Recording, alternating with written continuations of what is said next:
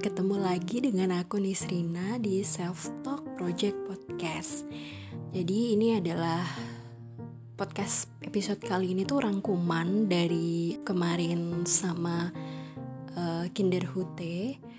Waktu itu ngebahas tentang produktivitas. Uh, Sebenarnya secara spesifik produktivitas setelah kurang lebih menjalani satu bulan WFH, work from home atau ya dalam kondisi pandemi seperti saat ini. Mungkin dimulai dari yang paling basic ya. Kalau ngomongin produktivitas tuh kan pasti uh, tiap orang aku yakin sih punya definisi produktivitas yang berbeda-beda. Kalau dari aku sendiri aku ngerasa produktif ketika aku berprogres uh, mengerjakan sesuatu yang berhubungan dengan targetku. Uh, lebih tepatnya mungkin nggak nggak nggak hanya target tadi harian ya tapi target besar secara umum. Cuma memang memang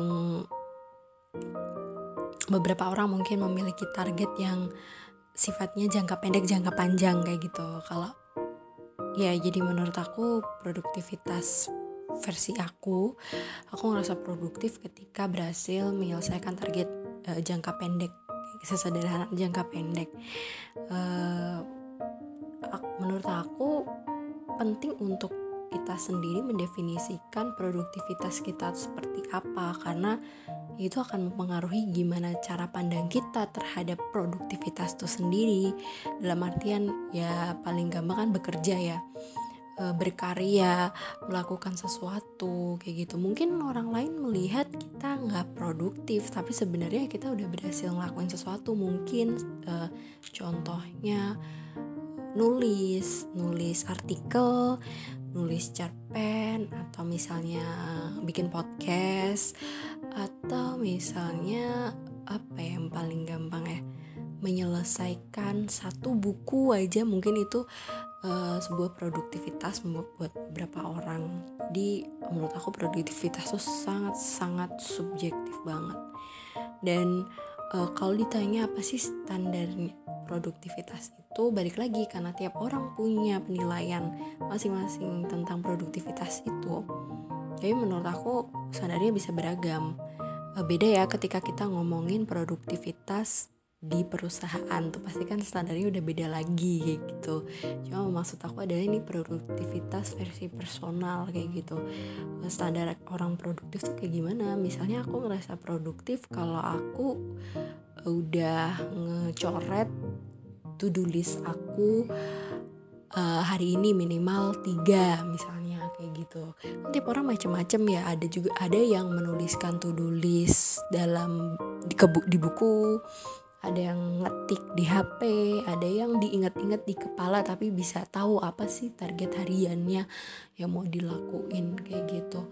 Tapi balik lagi uh, uh, dari kemarin AG Live juga uh, penting juga kalau kita tuh memahami bahwa tiap orang tuh punya standar masing-masing, tiap orang juga punya kapasitas yang berbeda. Jadi uh, itu sangat-sangat penting sebelum sebelum apa ya sebelum kita mungkin terhanyut atau merasa kurang produktif karena melihat orang lain eh dia kok bisa sih dalam sehari ngelakuin ABCDE apalagi dalam situasi pandemi kayak gini kok dia bisa-bisanya sih tetap produktif?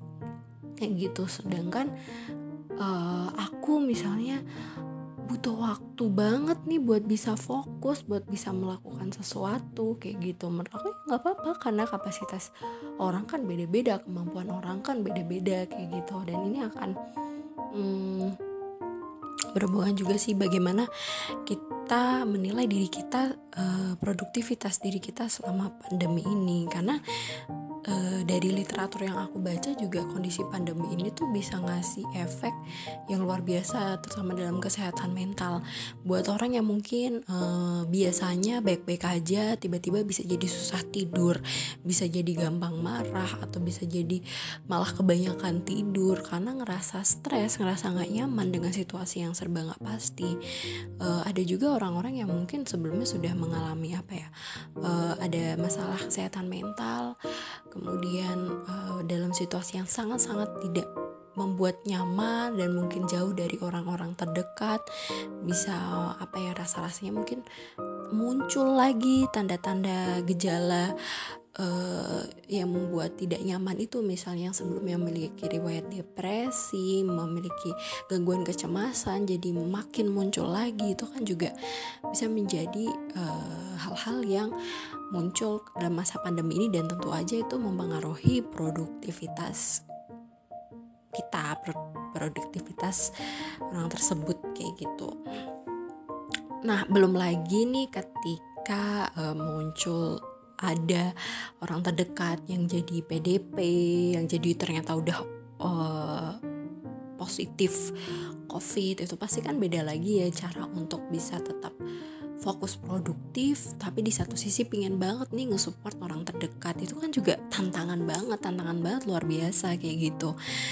Dan belum lagi juga ada beberapa orang yang mungkin kehilangan kesempatan berkembang karena mungkin uh, perusahaan merumahkan sementara.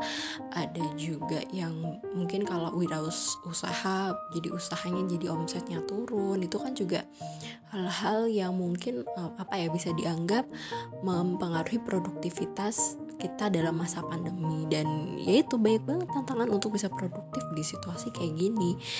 Nah kalau dari aku sendiri um, tips-tips atau langkah-langkah supaya tetap produktif selama masa pandemi itu mungkin lebih tepatnya bisa dilakukan uh, secara umum sih bisa dilakukan ke semua orang cuma mungkin uh, apa ya bisa disesuaikan dengan kebutuhan masing-masing ya tips yang pertama adalah mengenali diri sendiri.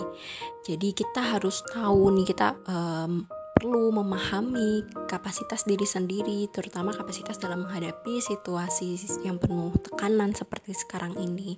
Apakah kita orang yang sukanya mikir, apakah kita orang yang gampang cemas, itu kan mempengaruhi produktivitas kita. Karena ketika kita bisa tahu kita tuh orang yang seperti apa, kita jadi bisa lebih mudah menemukan cara untuk mengatasi mungkin eh, tantangan-tantangan yang kita rasakan dari diri kita sendiri. Misalnya ketika kita orang yang sebenarnya gampang stres berarti kan kita bisa mencoba untuk mencari cara oh iya jauhin dulu berita yang ada. Banyak-banyakin deh refreshing nonton YouTube mungkin nonton film nonton series. Uh, kaitannya juga ketika kita bisa memahami diri kita sendiri itu akan mempermudah proses kita dalam beradaptasi. Karena ya pastinya proses ini situasi kayak gini butuh adaptasi yang luar biasa. Mungkin ada beberapa orang yang fine fine aja bisa bisa aja bangun pagi melakukan rutinitas seperti biasa.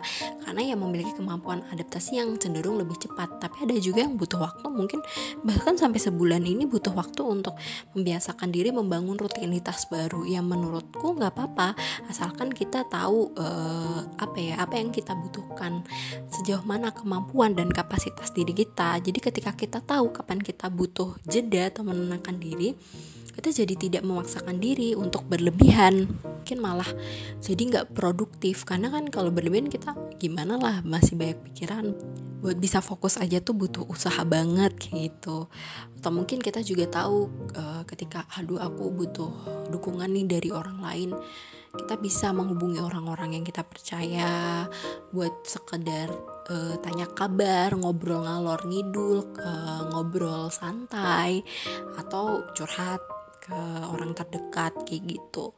Atau mungkin ketika memang kita sangat-sangat merasa tidak nyaman dan tidak sanggup menghadapinya sendirian atau mengatasi kondisi ini sendirian berarti kita saatnya juga bisa tahu oh ini saatnya ngobrol sama psikolog uh, sama psikiater. Kan banyak ya layanan konsultasi online baik yang gratis maupun berbayar kayak gitu terus setelah kita bisa paham kondisi diri kita sendiri uh, saatnya kita paham paham tahu target pekerjaan kita secara individu.